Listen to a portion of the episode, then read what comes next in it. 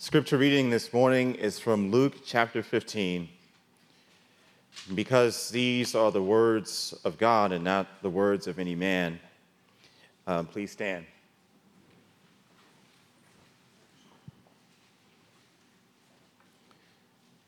And he said, There was a man who had two sons, and the younger of them said to his father, Father, give me the share of property that is coming to me. And he divided his property between them.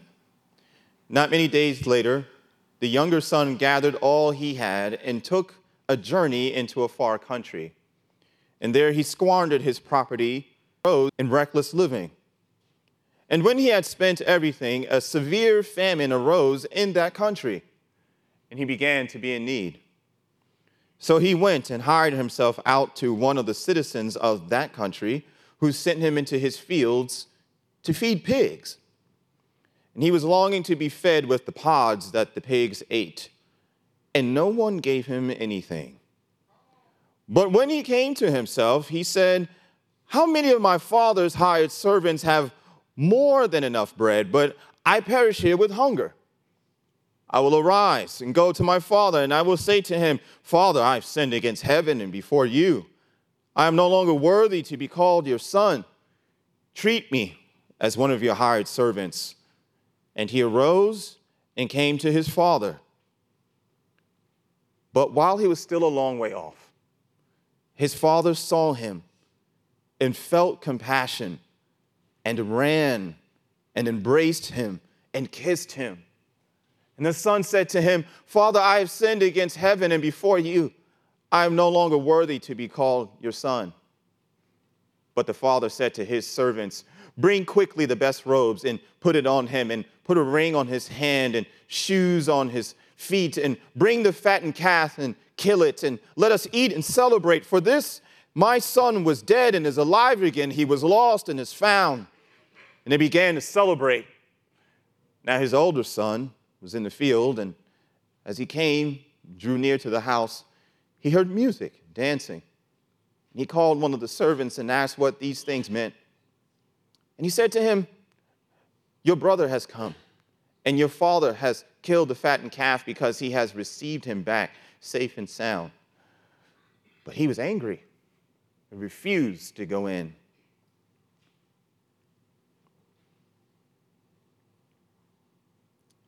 His father came out and entreated him. But he answered his father, Look, these many years I have served you, and I have never disobeyed your command. Yet you never gave me a young goat that I might celebrate with my friends. But when this son of yours came, who has devoured your property with prostitutes, you killed the fattened calf for him?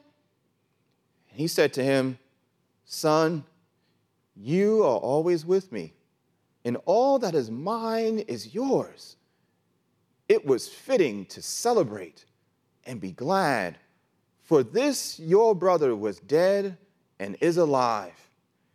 He was lost and is found. The word of the Lord. Thanks be to God. You may be seated.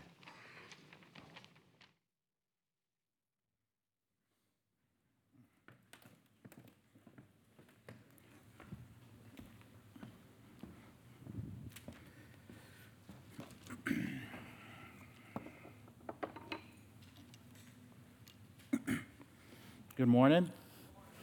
Read a story like that, you don't even need to preach, right? That's some good stuff there. Um, a few things before we get started. I'm Howard Brown, the pastor here at Christ Central Church, and my wife Kelly, who typically leads worship, she misses being here today. She had tendonitis surgery on three fingers, and she's got what do you call that thing? That SpongeBob thing on her hand, keeping it upright, and she has, but she has those feel-good pain pills, and um, those have been good for us. I mean, for her. And uh, just kidding. But, but pray for us um, because I am the caregiver, and I'm not really a great caregiver. But, but we're working on it. She is good at telling me exactly what I need to do at every turn, like a little ding ding. Yesterday I was like, "Are your legs hurt?" I shouldn't have said that, but just just the hand. Just anyway, she's enjoying that. I'm enjoying that. Um, the other thing I want to do is I want to uh, welcome the newlywed Tyson and Rebecca Presnell. Where y'all at? In the back, back there? Yep, they still look tired. Um, I think it's great. They got married um, two weeks ago, right? Is it two weeks? So y'all been married for two weeks. Y'all still love each other? Yeah, they, oh man, they are so in love. Um, I'm not jealous, but um, you uh, appreciate, I had a chance, I did the uh, wedding for them and it was great. So um, good to see you guys here as one, as a married couple back there. Um, and uh, just in the context of marriage, we've been watching this royal wedding thing all week long, haven't we? Um, I got a little tired of it. Um, but man, what a refreshing situation considering part of the mission and vision of our church to have diverse community, to have people of color at the royal wedding. Um, it was a little different with the gospel choir and the black preacher and the white preacher. It was very Christ central over there in England. Um, so I praise God. Only God could do something like that to help us um, see that and um, look at that. But along with that, of course, the news of the shooting in Texas. And I want us to continue to be prayerful and I want us to be sober minded um, as we talk to each other about this issue. Um, and um, just after watching um, Childish Gambino's video, This is America, and just some of the things involved in that video is really, really um, a lot of heart wrenching for me between that and then actually seeing what happened in Texas. It's a shock, y'all. It, is. It, the problem is it's starting not to be a shock anymore, and and that's a problem. Um, so let's be prayerful. Let's be mindful. Let us be, um, let's be diligent about doing what we think God is calling us to do in this situation. And um, from this position, I'm not going to tell you what to do or how to vote or what bill needs to happen, but we do need mercy from God in this situation. It is ridiculous. So let's continue to pray on that. Um, as we continue in our sermon series on the mission of Christ Central Church, um, this week and next week will not only wrap up this part of the mission statement on engaging the world, but it will end our series. And it makes me remember that uh, Brittany Gardner, right? She is in Greece. This is her little crew over here. Um, she's in Greece. Um, she is a missionary um, for SIM, and she is in Greece, somewhere in the Grecian border um, between Greece and Turkey, I think, and, and, she is working at a refugee camp. Um, a lot of people in the Middle East and Turkey are fleeing their countries and seeking asylum in other countries, one of them being Greece. And some of these countries have put uh, fences up so that refugees can no longer come.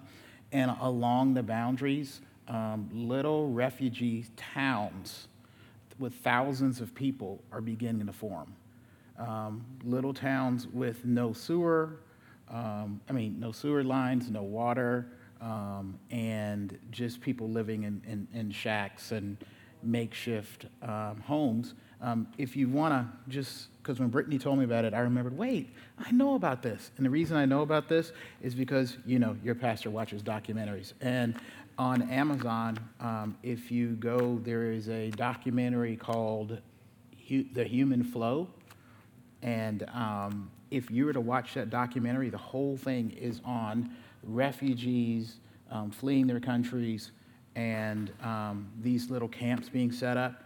You should really look at that. Let it prick your heart. Let it cause you to pray for Brittany, who's over there. And praise God that Brittany and SIM and people are going over there to make a difference. So check that movie out, The Human Flow. And then when Brittany comes back, you can be like, I know what's going on and, and get so um, anyway, okay, I don't need this pen, but it's going to bug me that it fell. So we continue in our sermon series on engaging the world. I think it's important to bring up the fact that we are out there engaging the world in different ways. And in our mission to engage our world today, we will see that this world, our world, needs nothing short of a big brother. And I mean that not as a gender distinction because I was writing my sermon. I'm like, I said big brother and big sister every single time. But in Scripture, when we see sons and we see brothers, um, oftentimes those are not gender distinctions, but a role distinction, regardless of your gender, that goes along with the story that we read today. But it means to be, big brother means to be passionate about the world like our Father God is passionate, which means three things I want us to see today. It means that we live in our Father God's passion for the world. It means believers should love their Father's passion for the world. And finally, believers should live out the Father's love for them. Right? Live uh, for God's passion, love God's passion for the world, and finally, we should live out of God's love for us. And to see this, we're going to look at a parable, um, a story Jesus used to teach his followers about the gospel. And this parable has to be top three of Jesus' parables. And so some of you are familiar with this one. Today, we're going to focus more on the much overlooked older brother in the story. Because unfortunately, like the older brother in the story, I hate to admit that many of us believers, so called believers, when it comes to engaging this world, we are as lost as the so called lost people in this world. But we will, what we will see, but what we will see is that it is the passion, right? The, the drive, the heart of the Father, who represents God in this story, that gives us hope to be the big brothers we are called to be for this world. So we've read the story, um, and in short, the youngest son, in an out of order fashion, that means out of order because he's coming before his father is dead and before his older brother gets his inheritance and he asks for his inheritance like I can't wait to you for you to be to die old man kind of fashion. I'll just consider you dead, give me mines and let let's call a clean break, right? Let's call it a clean break. Get the lawyer in here, let's go to the lockbox, cash in the insurance policies. I want mine. Not for college not for a business venture, not to go out and make you proud, but to get the heck out of your house, away from you and your faith and our family. I'm ready and wanting to no longer live like a son. I want to be my own man. And he goes and in shaming, silly, uninformed, yet very familiar fashion, he blows all his venture startup money on wild living and all that kind of stuff and ends up not only being a pig farmer, not kosher for Jews at all, he ends up being jealous of the pig's food. He is so hungry. So when you are jealous of slop, you know you've fallen off big time. And he decides that he can just be hired as a servant back home and get some working class food and treatment with his dad. And just so you know, this story would have been very familiar back then. This is like the ancient Middle East version of Slick Rick's bedtime story. Who knows that story? Who's, who's old enough to know about Rick the ruler, right? And at the point when the younger son is sitting in slop or turned to a life of crime to get ahead, Jesus should have and would have, if he was a good Jewish teacher, he would have been expected to end the story with something like Slick Rick did. He would have said, This is the way I have to end this story, right? Just another case about the wrong path, straight and narrow, and your soul gets cast. And the crowd, in hearing Jesus, would have rightly responded like they did Slick Rick knock him out the box, Christ, knock him out, right? That would have been the end of the story. You see, the story would have ended sadly to teach us a lesson. But Jesus wasn't done. And this thing gets ridiculous, right? Like, like a movie, you know, movies that go too long, because Jesus goes real extra with the part about this father that makes you think, wait a minute, he's turned a corner here. The story should have ended with the son did wrong, y'all need to do better, right? But he turns the corner and he keeps talking about the father, and it might make you think maybe the teaching is on how not to be, how not, how not how to, right? Sorry, how to be a strong moral father, don't follow this father's example. Because this dad is like a patsy, man. He's a weak man who, who is out there every day looking for his son. And when he sees him, the Bible says, he lifts up his robe. Yeah, they had those kind of robe things, right? And, and, and, embarrasses himself. Imagine sandals. They didn't have Nikes back then, they didn't have running shoes. Running to this fool and looking like a fool himself and falling on this dirty son and gives him his robe, his shoes, his ring in a wedding sized party. And then invites the whole town to see what a fool he is for being excited over this jackal of a son. But the parable is just starting. Because here comes Big Brother. The one who has done everything right. Here he comes from working hard in the fields. And is like, please don't tell me. Please do not tell me this nut dad of mine has wasted more money on this son of his with a party. You got to be kidding me. And he even scolds his dad. Like, look, dude, not dad, right? You stupid, right? How could you?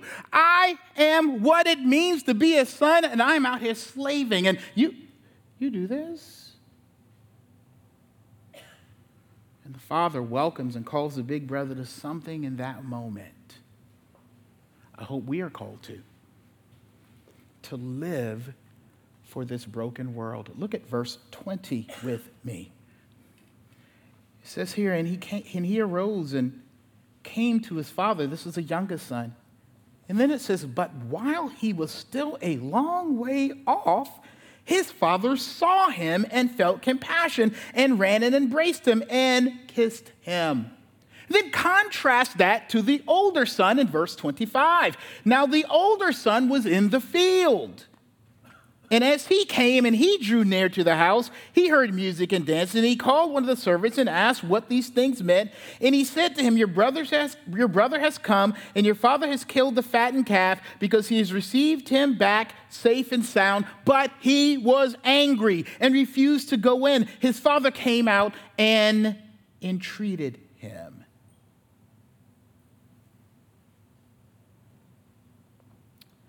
Seeing if I should read the next verse. No. It is clear that the older son is focused on his life. And his life is focused on his passion for himself and being good enough. While the Father's focus, his life is driven by seeing, by, by looking out, by, by living, looking, and hearing about his broken son. He is faced towards where his son is coming from because he is looking for him.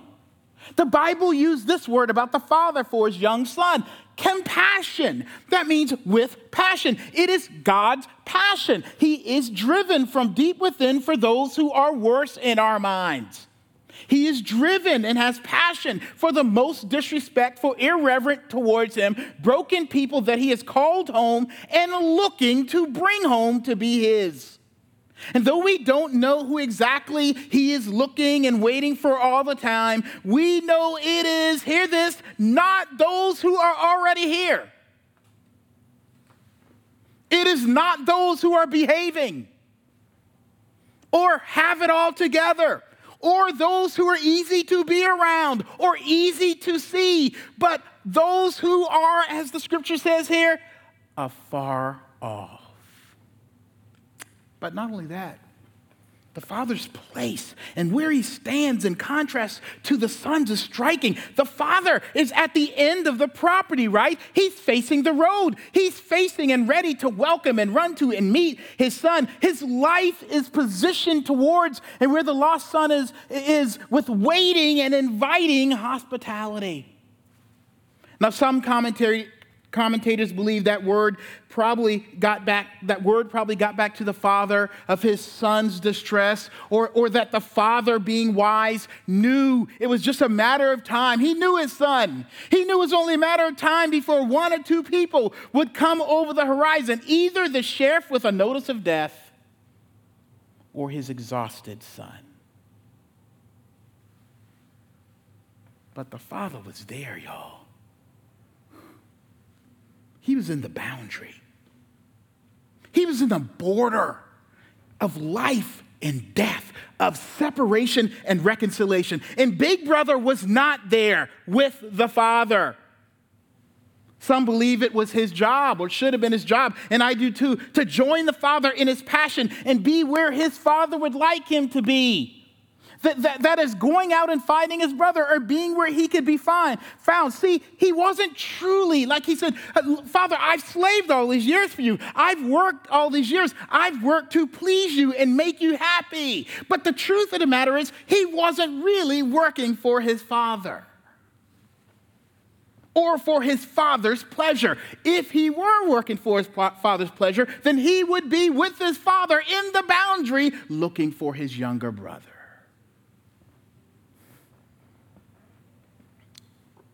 He would not be coming from the fields, but he would be in the city looking for his brother, with his brother, or, or, news about his brother, or out on the boundary with his father, working and living all up in his father's crazy passion for this lost one. Believers, so called sons and daughters of God, where is your passion? Rather, what, what, what does our life say? How and where and why are we living and looking for? Where, where, we, where we live and why are we living there? It tells us about our passion for our Father God and how He feels about the lost. Say some hard things. It's hard for me to hear. In this country, and especially in Charlotte, for Christians, for believers, for church folk, it just seems like the goal appears to be work hard to get as far away and protected from the crazy people. Using any privilege God has blessed you with. See, I, I don't have this in here, but it just hit me. Like, so the, the younger brother takes the father's inheritance and he spoils it, he squanders it, right?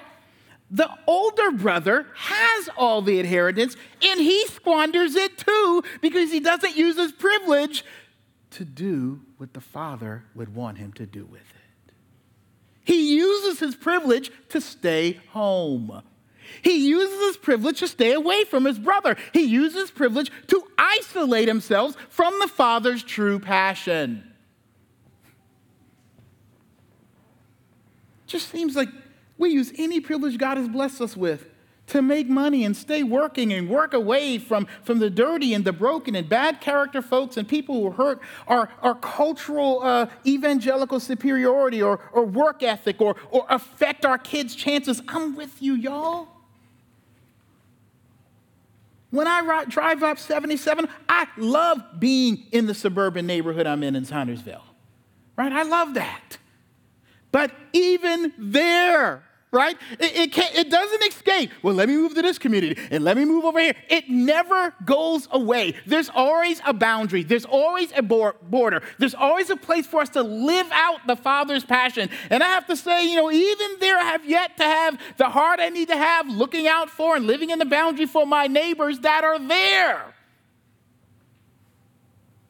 I just want to keep a safe distance.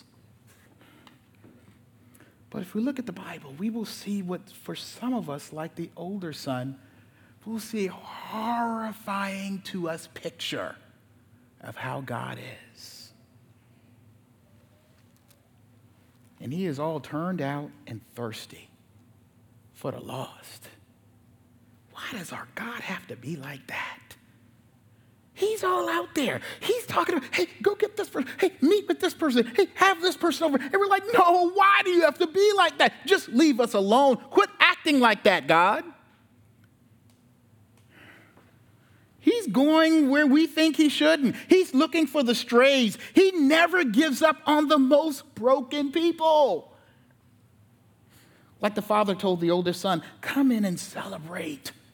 Join me in my passion. The Lord is calling believers to be brothers, as big brothers who share a passion for their lost and broken and hurting and disenchanted and even stubborn and stupid acting potential brothers and sisters. As we walk across the railroad tracks and walk across the street, as we open our doors and live our lives with an open door welcome in a, in, in a in, in way and go out on our porches and even just look at and for who is lost and, and hurting out there at the soccer game or going to the neighborhood pool. When I go to the pool, I like to form the Brown family circle, man.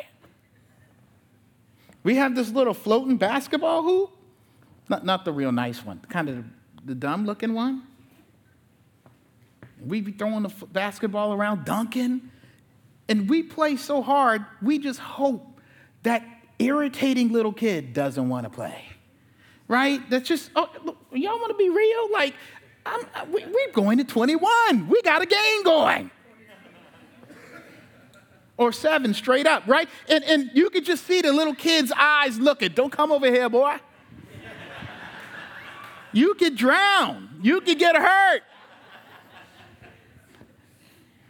And then Kelly's like, y'all are taking the whole pool up. Y'all are, y'all are, you know, here we are. We, we, we are the darkest ones in the pool most of the time. You know how that is for you people of color. Like, what you doing taking up the whole pool? Everybody looks scared to get in, right?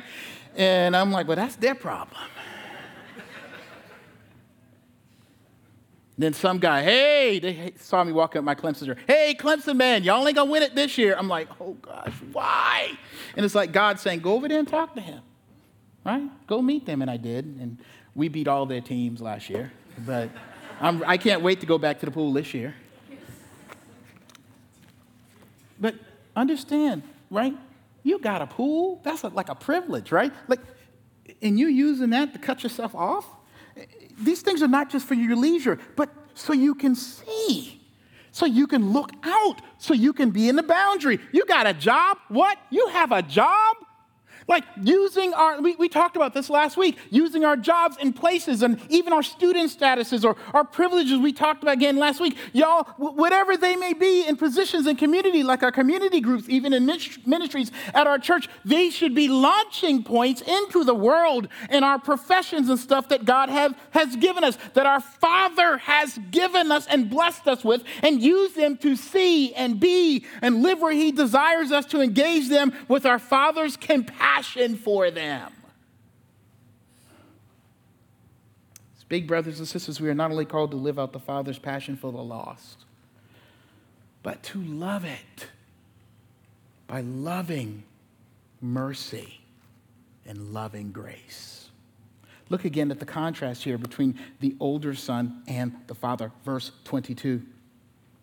But the father said to his servants, Bring quickly the best robe and put it on him, and put a ring on his finger and shoes on his feet, and bring the fattened calf and kill it, and let us eat and celebrate. For this son, this my son was dead and is alive again. He was lost and is found, and they began to celebrate. Now let's keep going.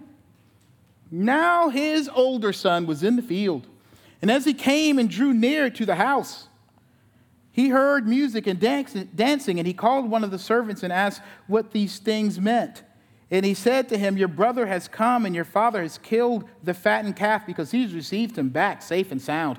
But he was angry and refused to go, and his father came out and entreated him. But he answered his father, Look, these, look, that's bad. Look, man, right? Look, brah. Mm-mm. I love that. Look. No, Okay.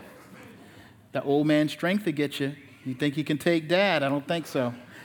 Look, these many years I have served you and I've never disobeyed your command, yet you never give me you never gave me young goat that I may celebrate with my friends. But when this son of yours who has devoured your property with prostitutes, you killed the fattened calf for him. Father's passion is mercy, which is so opposite of the older son. See, the younger son was right. He did not deserve to get anything. Anything a son should get, and we'll come back to that. but he is asking for mercy, y'all. And just being given a job as a servant in his father's house. See, mercy is like justice satisfied, right? But at someone else's expense, right? Whether you are guilty or whether you're victims. Do you see it?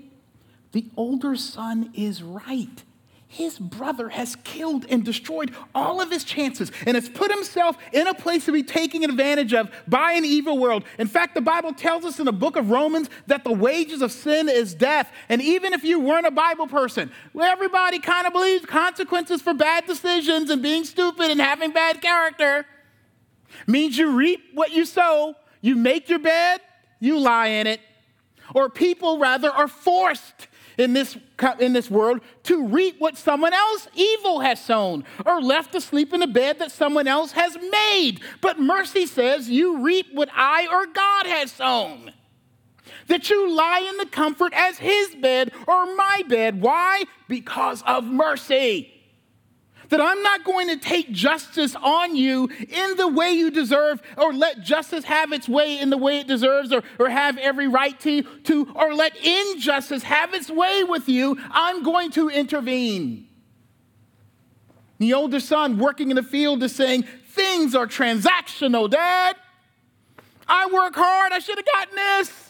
You work, you get good. You squander, bad. It's true, it, it, and that is true. It's moral, empirical thinking. Bad things happen to bad people. He shouldn't have left, Dad. He should have worked hard. Let him pull himself up by his own bootstraps.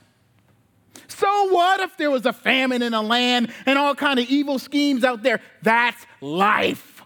I made it through with hard work and moral living. Y'all ever heard that one? I worked hard. I was good.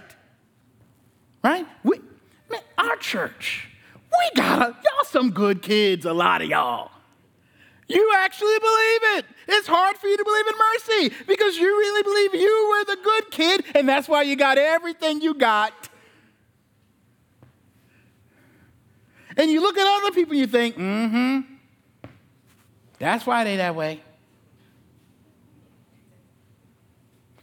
Somehow that thinking has become Christianity. How did that happen? That ain't God, that ain't Christianity. That sounds like some other kind of crazy stuff. I don't know what that is, but that ain't Christianity. Right? And, and, and, somehow it's become that. The older son is not acting like the son of this father. Some of us aren't acting like the son of God, right? The, the son, daughter, sons and daughters of God. We're acting like we grew up in a different house, right? You know what the Old Testament book of Micah says? It says this that, that, God has shown you, O man, and what is good and what God has required of you, like what God's required of you, the law. So live well, get over and past it, right? Right? Pray harder. But that same verse about God has shown you these things says what? To love mercy. It means those of us who are believers should embrace what God considers right and wrong and respect that and love that. I'm for the law. Beautiful. But we should also love mercy.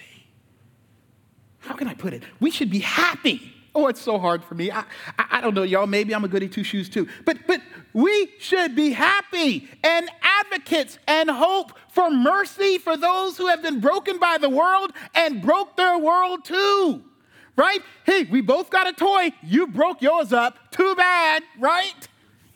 But we should be glad if someone says, Here, you broke your toy. Let me give you another toy. What? I would be mad immediately, right? But we should not hate mercy like we do. And the reason we can hate mercy is that we believe deep down somehow that it lessens our work or, or devalues what we have done and weakens a strong resume and real reason we believe God favor and love is on us. See, the real reason we believe God's favor and good is on us, and this is why some of us hate mercy so much, because we are the good, durable, moral, surviving kids. If I give what this person does not deserve or who can't pay it back, or if we help them out of their bad situation, you know these folk, they just gonna get back in it again, right? then what does that say about my own work ethic and why I'm really accepted? I am working and I've worked for nothing if I give something I have my time, my talent, my resources, my good name, my privileges, and reparation. If I put all that on the line for that person, what does this say about me? God is calling us to love to relish, let, let, me say this, being rebels of God's mercy, to, to give and help and serve those we see and God has put in our lives to show mercy, to show undeserved benefits of God and our privilege to other people, to give it money and power and platform and hearing and protest and respect and food and dignity and forgiveness and absolution for the lost and sold out and stolen away parts of their humanity that they may have squandered or more twisted, twisted and may squander again. God is calling us to show that degree of mercy because it is his passion to be merciful. But big brothers are not only called to love mercy, but love God's grace. See, here is where it seems like the Father has gone too far. Way too far. The Son, he right the youngest son, he, he, he, he entered the right door, the back door, right? He comes to be a servant. But the father gives him stuff that says the ring and the robe and the shoes and the party, all that stuff. You know what it says? I'm giving you more than mercy. You are restored and received as a son. You are forgiven with a party and everything. And the older son does not respond to the brother or son thing. As a matter of fact, he calls him what? Dad, this son of yours, not my brother, right? God the Father has a passion and love for showing grace which is restoring the broken relationship between him and those who have fallen off into sin, that we can have more than a transactional relationship with God where we get some of the goods or get something through the window, but that we would be welcomed in to be a part of the family forever, even if we walked away or fell off, that God would make and call and celebrate us all the time as permanent, no matter what, sons and daughters drawn by his grace. And grace requires a party. And a party requires a sacrifice, death to give life. And the Father says here in verse 23 let's kill the fattened calf.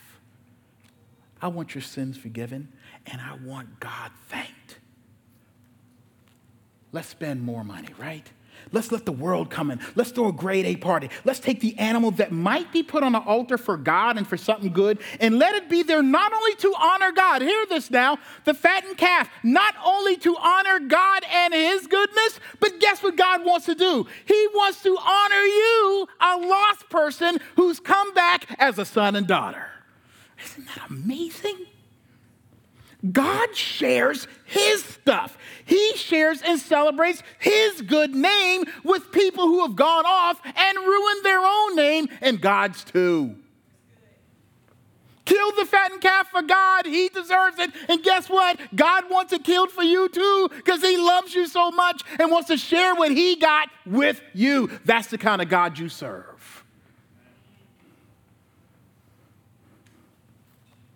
My mom would go shopping. I told y'all this. My brother, he had a lot of hungry friends. Hungry friends. And they, they act like they didn't have no house. Like they didn't have no mama. Why are they always coming around at lunch and dinner? Why? Hey, how you doing, Miss Brown? What? what? What's, what's going on? And then if that ain't bad enough, they would clean the pot, and be eating up. Uh, where's my seat, right? I'm the oldest, but where, where, where's, where's my seat? Where, where's my place? And my mom would be so happy, y'all want more? No, they don't want more. You better not say yes, no. And is she cleaning the dishes? I mean, this was some stuff. She washing the dishes. They downstairs watching. What? Get in the yard. Do some love. Like, mom, mom, she loved it. And she would talk to them. How you doing, son? Tell me about what's going on in school.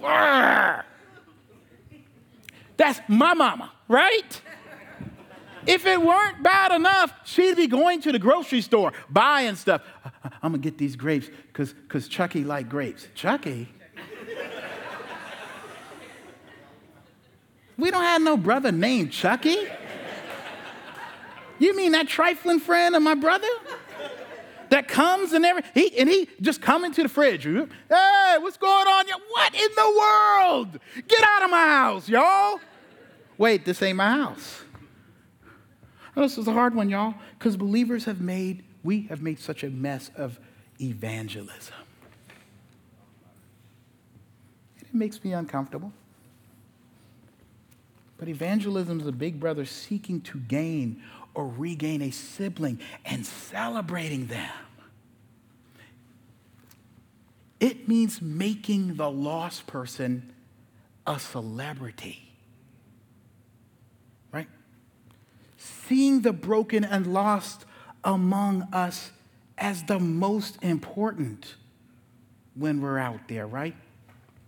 as the most important cherished guest because God may have already decided to adopt and receive and restore them. You just don't know who they are. That's your brother or sister.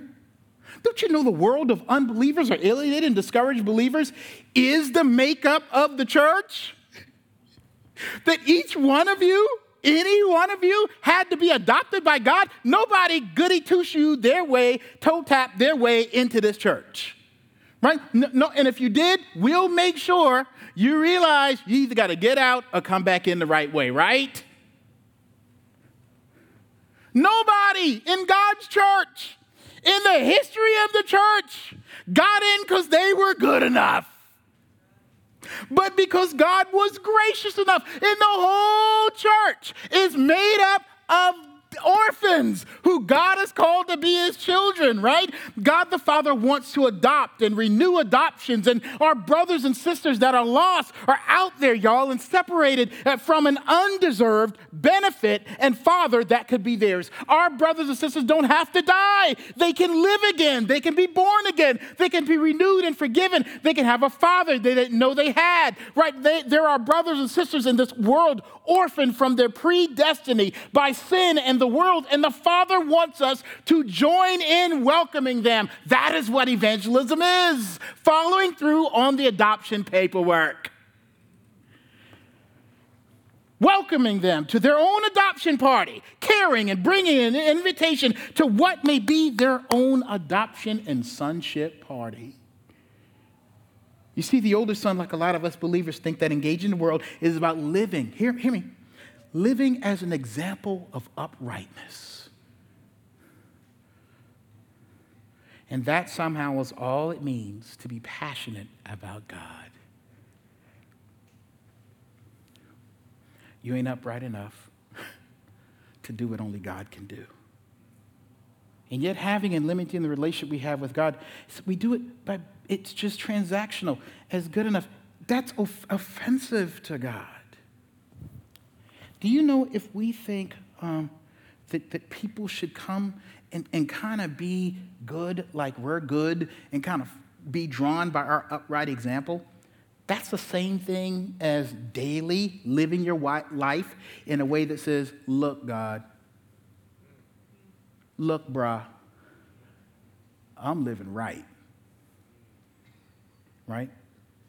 The folk out here, they deserve, they, they, they should come to me right? I, I shouldn't come to them. We, we, they got to earn theirs. Look, look, look, look, look at me, God. And, and some of us get along in our Christianity. I know I have. And, and you get kind of believing you doing all right. And it is kind of hard because God spoils his children. And sometimes I think, you, you, you, know, your sin gets in and you trick yourself into thinking you getting all of God's spoils because you good. And, and, as much as I say, please, Lord, don't let sin or brokenness affect our people. Some of y'all, y'all had to be broke down to remember, right? You're here because God's gracious. Not, look, God, right? Look at verse, um, look, look, at this again, what happens. So he, he, he's, he's angry the Bible says in verse 28, but he was angry and refused to go, and his father came out and entreated him. But he answered his father, Look, these many years I've served you and I never disobeyed you, yet you never gave me a young goat that I may celebrate with my friends. But when this son of yours came, who has devoured your property, property with prostitutes, the worst he could do, right? You, you killed the fattened calf for him. And he said to him, Son, you were always with me and all that is mine is yours. It was fitting to celebrate and be glad, for this brother was dead and is alive. He was lost and is found. The father, you know what's funny? The father didn't say anything about the son's hard work. What? So the son says, you, look, uh, look, you see the, the sweat droplets, Dad. I've been in the dust all day. Like, this me, Dad. Look, look you, you didn't give me no fat, fat and goat. You, you didn't give me a, you, you didn't give me a, a, a, motor scooter. You, you got him a car. I got a, you didn't even get me a bicycle, man. Look at me, walking from the field. Can you get a bike or, or a scooter or something, right? A tractor? You, you gave me nothing. And what's the dad's response? Not, you're right, son, you've been working hard. Right? He never talks about the hard work.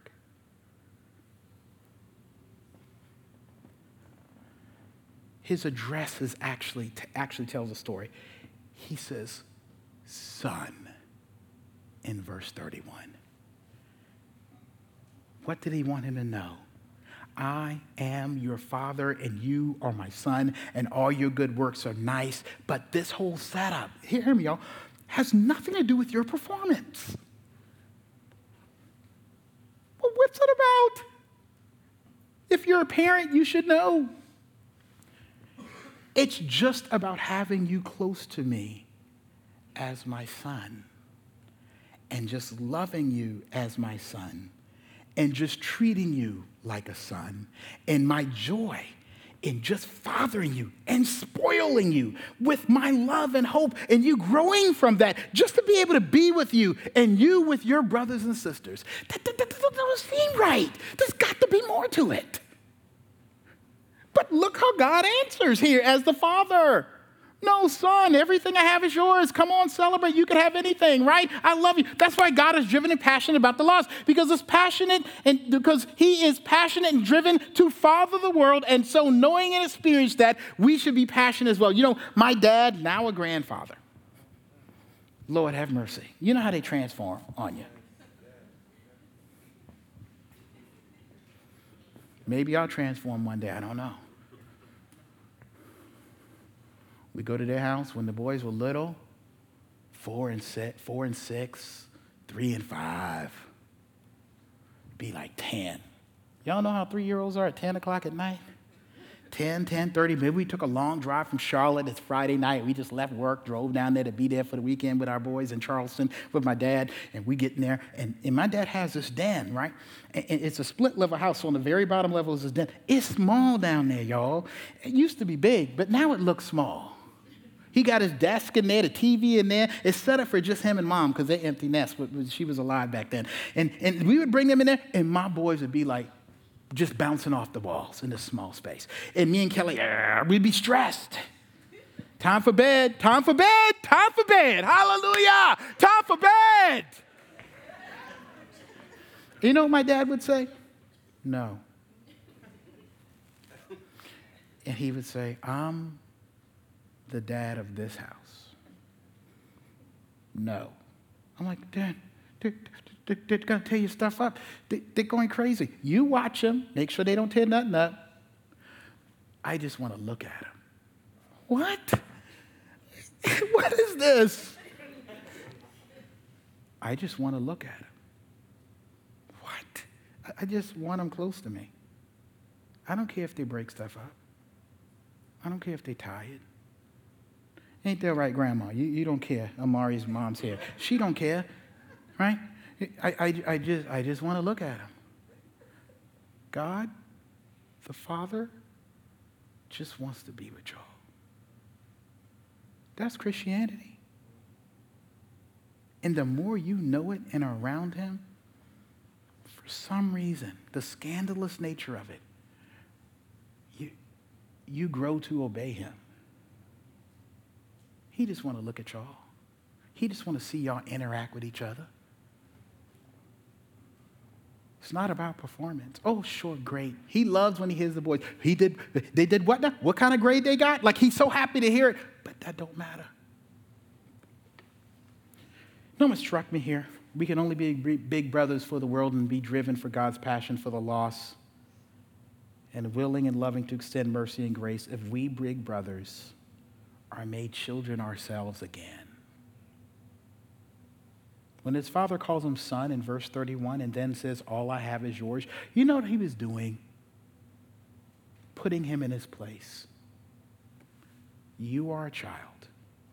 And that's not a shameful thing. That should be relief to him because it means that God the Father, I got this. You are the child, and I love you because you are my child, and I am your father. And whether you did good or bad, or failing, or slipping, or succeeding, bottom line, that is it. And knowing that, hearing that should free you to engage and come into the joy of receiving your lost brother.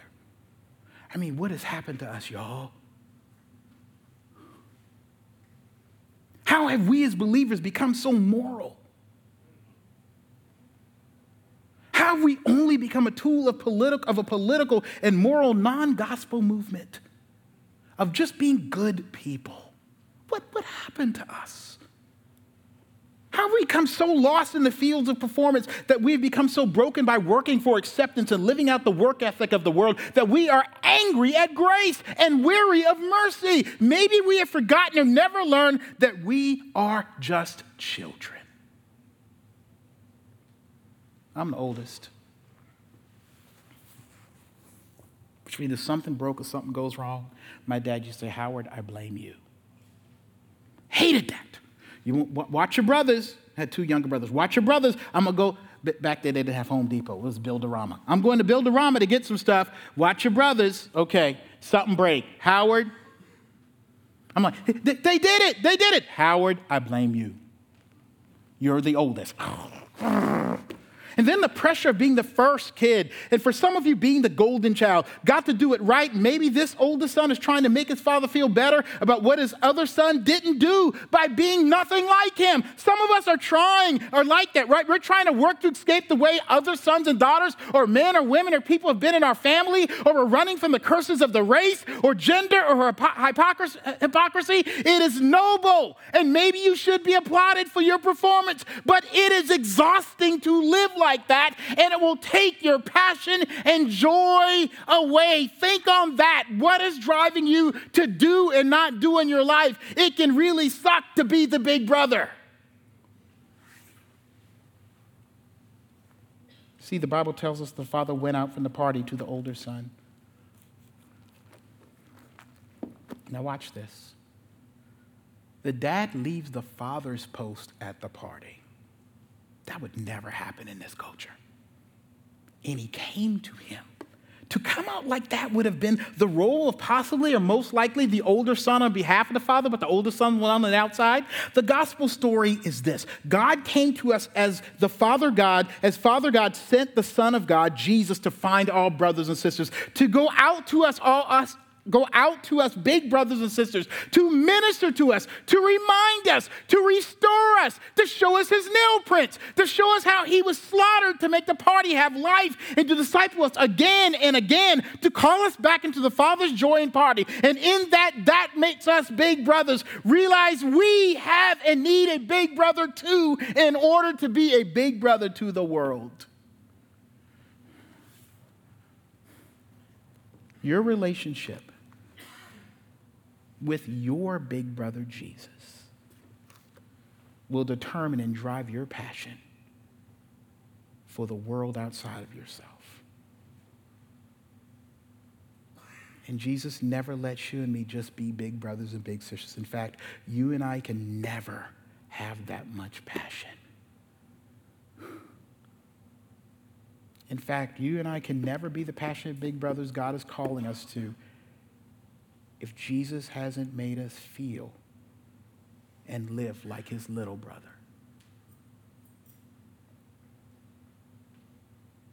Trying real hard can just make us bitter and angry. You see, discipleship and being a disciple or brother who will be an older brother or sister, someone else, only happens if Jesus is coming over and over and over again to reach us in our shame, to reach us in our stubborn hearts, finding us living transactional. If you are not having Jesus come to you like that over and over, forgiving and just reminding you that you are forgiven and forgiven because you are a son or daughter of a loving, passionate Father, turn to Him, your big brother who's already turned for, towards you. The world needs a big brother, and Jesus is that brother. Let's pray.